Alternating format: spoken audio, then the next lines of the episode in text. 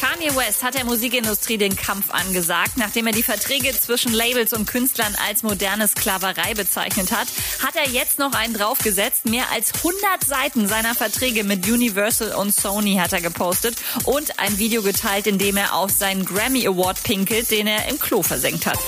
Crow verwirrt mal wieder alle mit einem total creepy Video, in dem Aliens getarnt als Sonnenblumen zur Erde fliegen und sich fragen, ob wir bereit sind für die Geheimnisse des Universums.